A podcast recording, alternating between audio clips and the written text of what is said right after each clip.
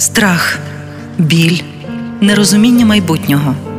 Саме з такими емоціями зустрічаються ті українці, рідні яких пішли захищати країну від ворога. Як не втратити зв'язок та один одного? Дізнаємось у новій авторській програмі Злати Новосельської Чекаю вдома. Практичні поради для підтримки у складний час. Запитати, чи можна обійняти, і запевнити, що військовий у безпеці. Порадила психологиня минулого разу, якщо вашій рідній або коханій людині сняться жахи. Проте, якщо це часте явище, варто звернутись до спеціалістів.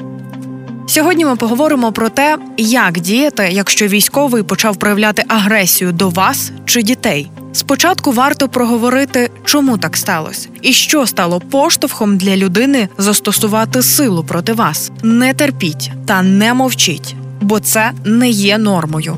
Будь-яке насилля у сім'ї впливає не лише на ваш психологічний та фізичний стан. Це може завдати психологічної травми вашій дитині.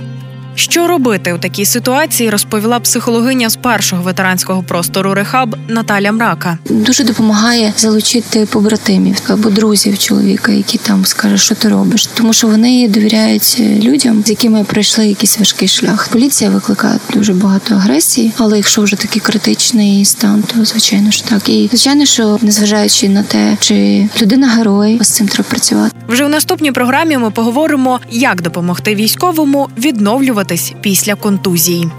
З вами була Злата Новосельська. Бережіть себе.